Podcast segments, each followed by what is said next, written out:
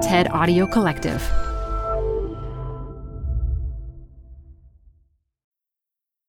Today, I want to start with some numbers that just astound me.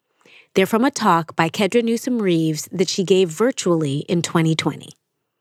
As last recorded by the US federal government, the median wealth for a white family in the United States was $171,000, and the median wealth for a black family was just $17,000, a 10x difference over 150 years after the end of slavery. Did you hear that? Wealth of 17,000 for a black family and 171,000 for a white family. And to be clear, that's the value of everything they own, car, house, savings account, minus what they owe. Now, to be honest, when I hear those numbers, they make me feel kind of helpless.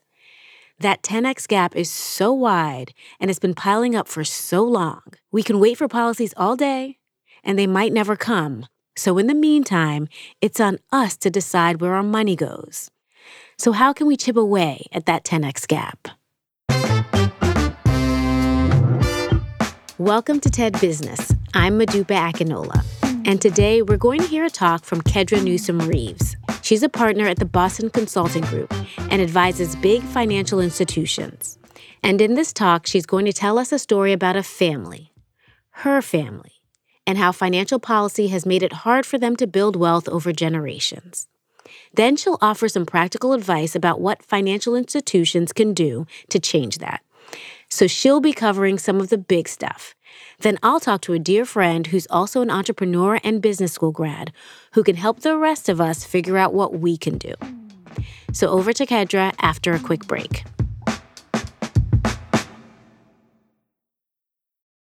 This episode is brought to you by Progressive Insurance. What if comparing car insurance rates was as easy as putting on your favorite podcast? With Progressive, it is. Just visit the Progressive website to quote with all the coverages you want. You'll see Progressive's direct rate, then their tool will provide options from other companies so you can compare. All you need to do is choose the rate and coverage you like.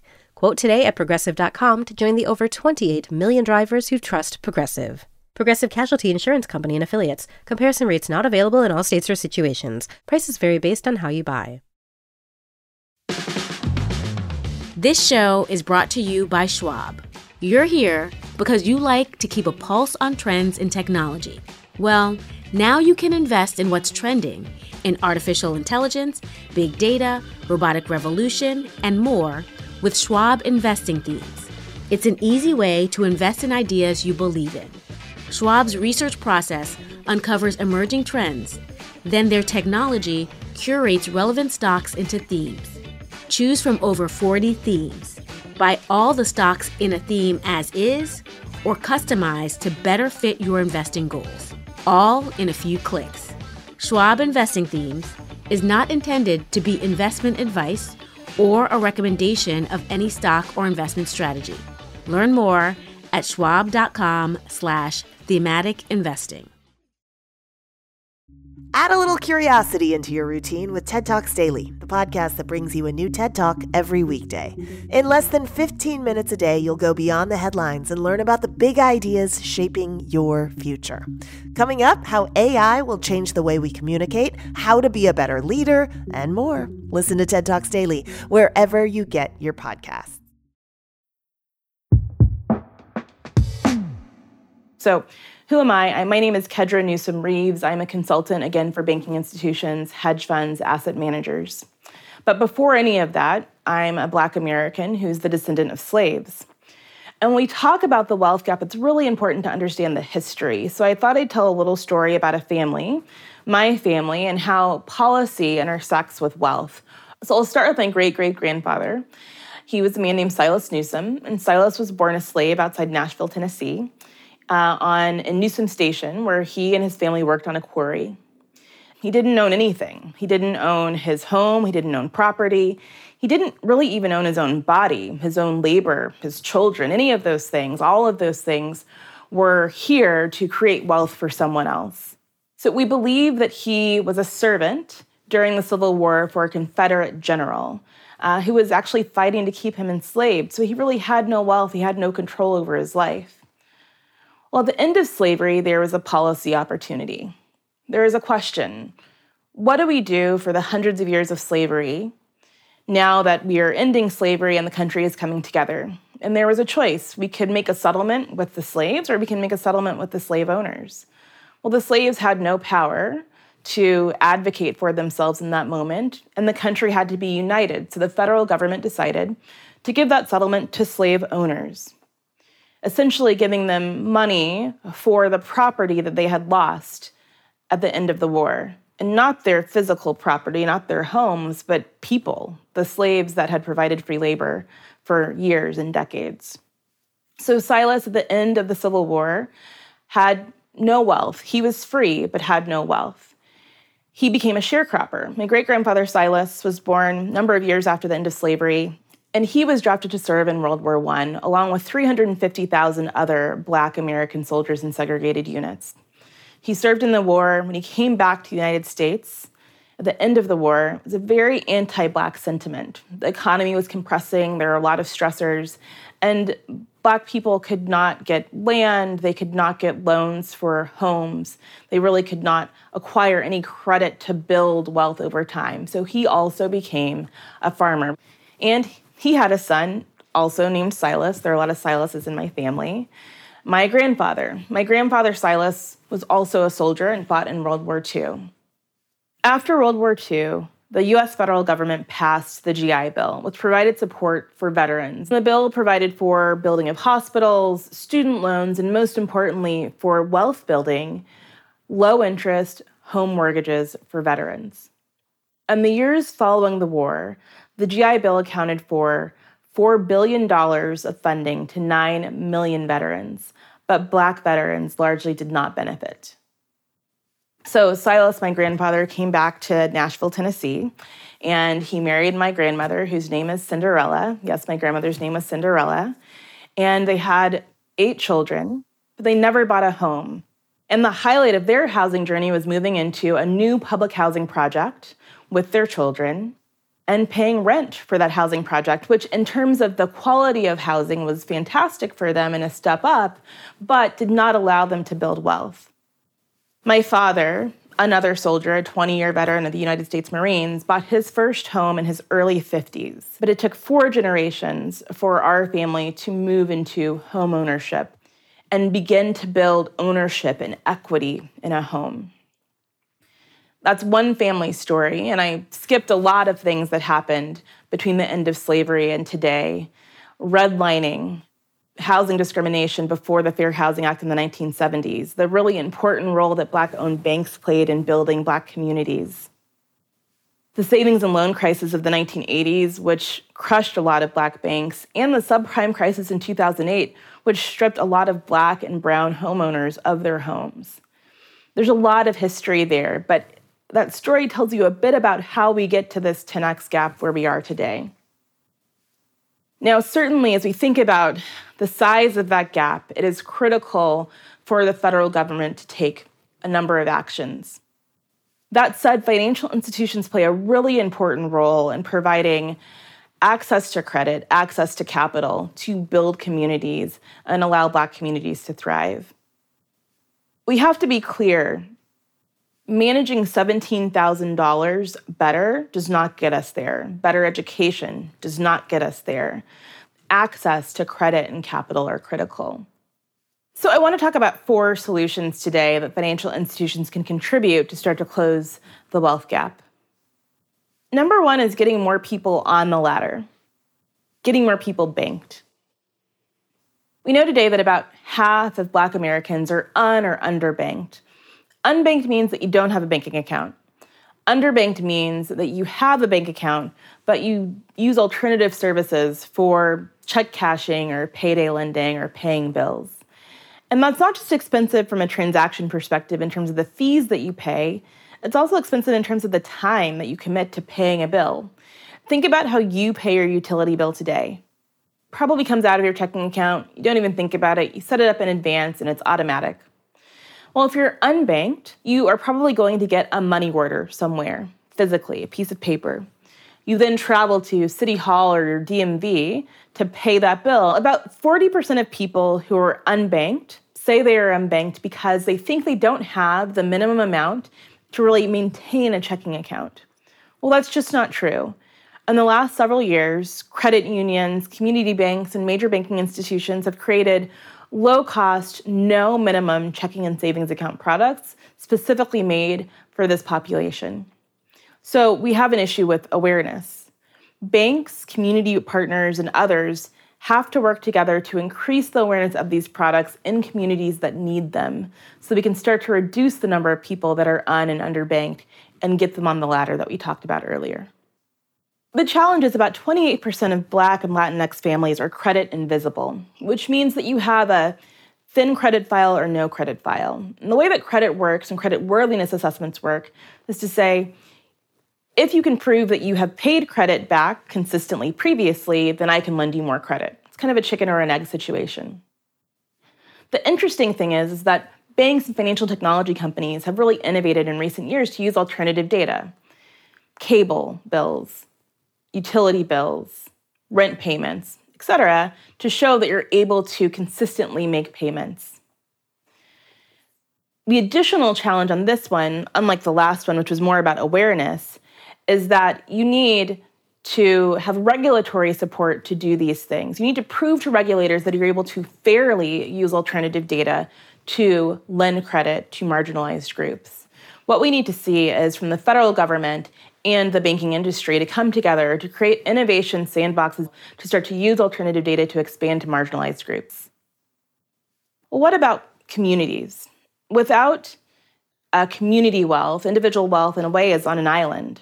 And if you go into most major cities in the United States to most communities of color, what you'll find is underinvested communities.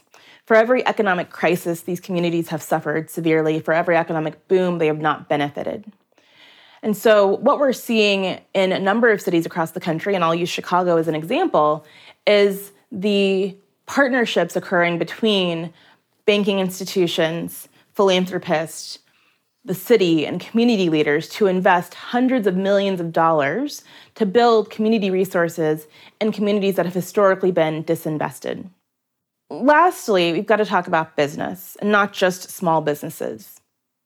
Now, when you have individual stability in a banking institution, when you have access to credit, and when you have community wealth, those are all fantastic things, but we need also job creation. Take all of the new tech companies, and I say new, quote unquote, because now they're not so new, but take Facebook, Google, Amazon. At some point, all of those companies were sole proprietorships with one employee or a few employees that were building a technology that was not yet proven.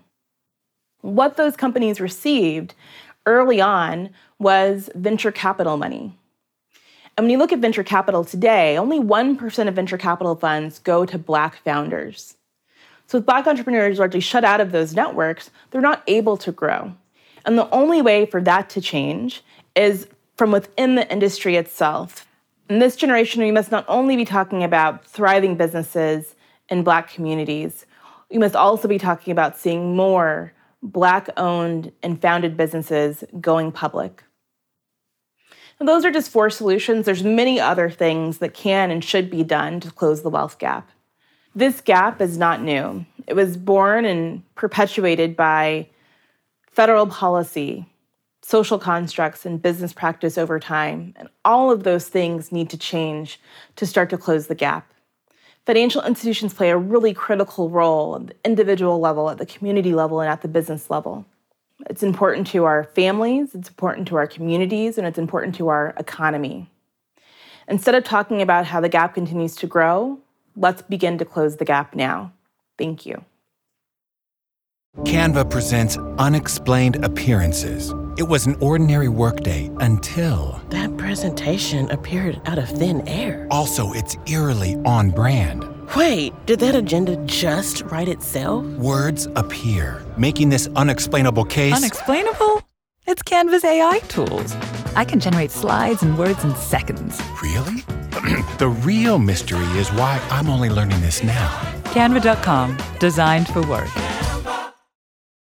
Apple Card is the perfect cashback rewards credit card. you can earn up to 3% daily cash on every purchase every day. That's 3% on your favorite products at Apple, 2% on all other Apple Card with Apple Pay purchases, and 1% on anything you buy with your titanium Apple Card or virtual card number.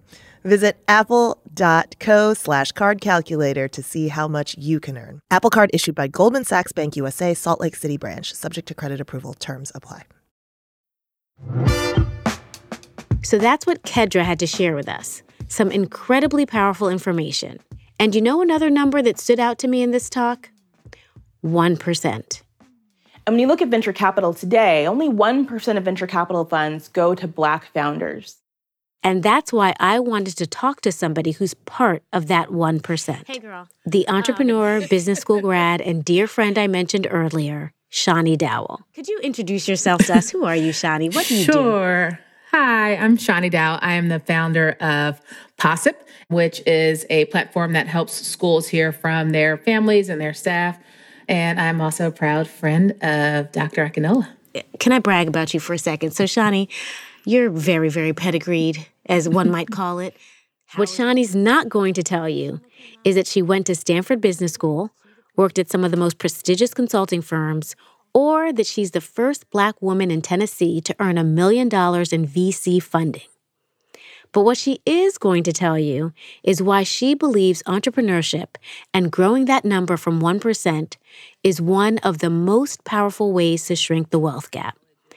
Because she says that just like all of this, entrepreneurship is really about ownership. And connecting it back to slavery, thinking about we started out not even owning our own person. So, mm. like, you go from a place of not owning your own person to then trying to get to a place where you're able to own land and property and then own a company.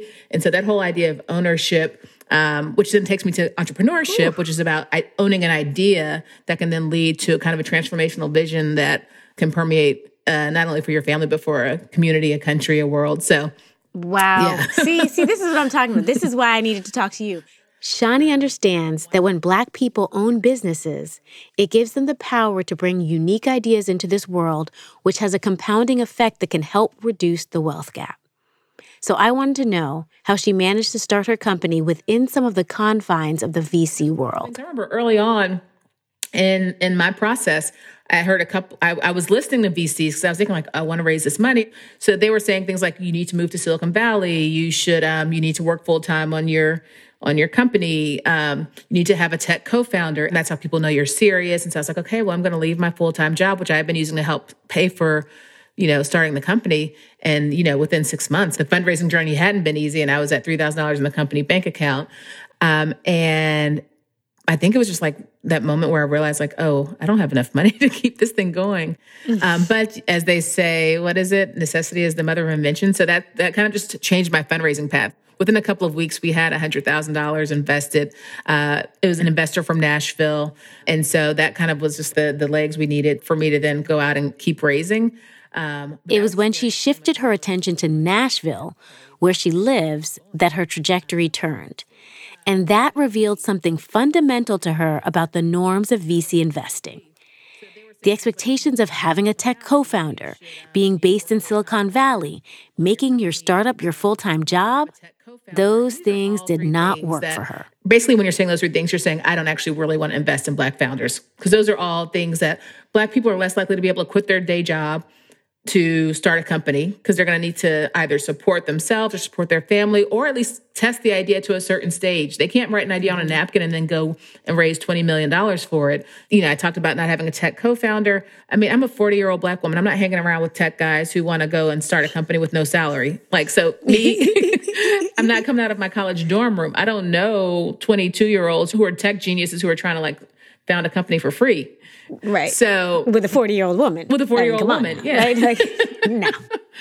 So I, I, think, yes, freeing myself from other ideas of how things should be done were really, um, yeah, really, really powerful. But I mean, that's what we're taught all our lives. Like, there's a model and you follow that model. So it's like creating your own way and your own path and your own model. Yeah. And what I love about that is that now you have created a model for future entrepreneurs to try or to break that mold and say, no, this is what the next level looks like, and to continue iterating on what it takes to be successful, which is not always following what the past was. I mean, one of my favorite things that I often hear is that you know, well, why are offices, office buildings so cold? Because they're based on the temperatures of men, because mm. men were the mm. ones that were in these buildings. And so we can't rely on a template that was not created and built for us. Mm-hmm we can't rely on systems that were not created and built for the nuances that a person of color, a woman, a, a whatever mm-hmm. brings to the table. So you have to recreate it. And sounds like that's what you did. And I do think, I think to your point about the wealth gap, I think we got to recreate new systems and yeah. be owners of yes. the recreation of the new systems. And entrepreneurship allows people to do that, to create new systems that they own so that's one particularly powerful way we can start to close the wealth gap. But so few of us have the courage or the opportunity to be entrepreneurs. So, what can the rest of us do? That's what I wanted to understand. And as I asked Shani, she kept bringing up one core idea in a variety of forms. It's easy to underestimate because it's so simple. So yeah, so when I was a manager um, at an organization, one of the things that was really powerful when we started to do was really be intentional about how and with whom we spend our money. So an example is you buy your lunches, right? Like sometimes you have team lunches. Are you making sure that you are using a diversity of vendors? Panera is great, but is there a local black owned restaurant that you can use for that? For almost every major purchase, as a company now, one of the things we're looking at is what percentage of our money are we spending with um, black owned or women owned companies. So just think about what do you have stewardship over as a person? You've got your professional budget, but then you also have your personal budget. Um, a friend of mine reached out because she was very convicted by, you know, this issue, the wealth gap. A white woman, she was like, I, I believe reparations should exist. I can't make the country do reparations, but I can do my own part. And so she's taking 10% of her income and she seeded um, that money to invest in black founders black entrepreneurs. And so she's going to raise money um, with some other people to just create a fund that is going to be invested in black entrepreneurs in nashville like kind of the equivalent of a tithe. And so i think that's really powerful and speaks to just kind of what one person can do. So it's this idea of a percentage that every month or every year, you can take a percent of the money you spend and direct it toward Black communities. And by holding yourself or your business accountable to this percentage, it's as if you're creating your own new system. And if enough of us did this, we'd have a greater chance at shifting the system we're in. So, where should this money go? As Shani mentioned, you could invest directly in Black entrepreneurs, or you can spend it at Black owned businesses. You could also invest in Black owned VC funds like Harlem Capital or Backstage Capital. You could donate to charities that serve Black communities, or even support Black friends who want to get a business off the ground. You might even follow the lead of Netflix, who recently committed to putting a percentage of their cash in Black owned banks, since these banks often invest that money into Black communities. So these are just a few options, and there are many more. But it's also important not to forget the basics. As a manager, again, if you have any sort of hiring that you're doing, it's just to make sure that you are thinking about salaries equitably. You know, there, there are lots of different ways where wage inequity exists. And one interesting fact that I learned, which has pushed me, is that women founders also underpay themselves. So, and I'm doing it. Yeah, I know. I was like, I realized I was like, oh, yep, that's me. I mean, so I, I, I am curious if there's one thing you want people to walk away from Kedra's talk knowing or believing. Mm. What is that one thing? Well, there's one of my favorite lines. Um, is from Boyz n the Hood, and it's at the end where you know, they're sitting down and they're trying to reflect. And Ice Cube says, you know, either they don't know, they don't show, or they just don't care about what's going on in the hood. And so I think about that a lot because I think the first step is to know, like for people to really not just hear the statistics and let them go by, but to really like listen to them, dig deeper, to just really know them, and then to show that you care about them. So, you know, I shared the example of a friend who kind of came up with her way of showing, but there are many ways to show that you care um, about what's going on. And so I think those are two things is to really like steep yourself in the knowledge and to be constantly aware and mindful of it and then to show it through you know different action that you can take. And folks are smart. They can come up they figure out how to do a lot of stuff. They can figure out how to show they care. Um, super powerful. So thank you for spending time with us. Thank you Thank you, Shani, for using your journey to remind us to create our own playbook as entrepreneurs, that all of us can put our money in Black hands and businesses in creative ways, and to care about what's going on in the hood. That is our own little way of reducing the wealth gap.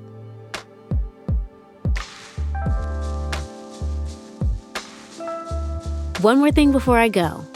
This show is young, just a few months old, which means we're trying out all kinds of formats and ideas and voices, you name it. And we want to hear from you. What's it like on the other end? So send us an email at business at TED.com.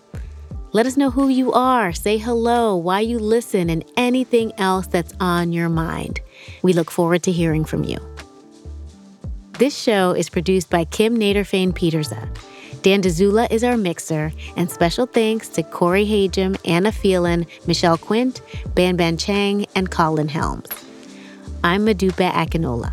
Talk to you next week.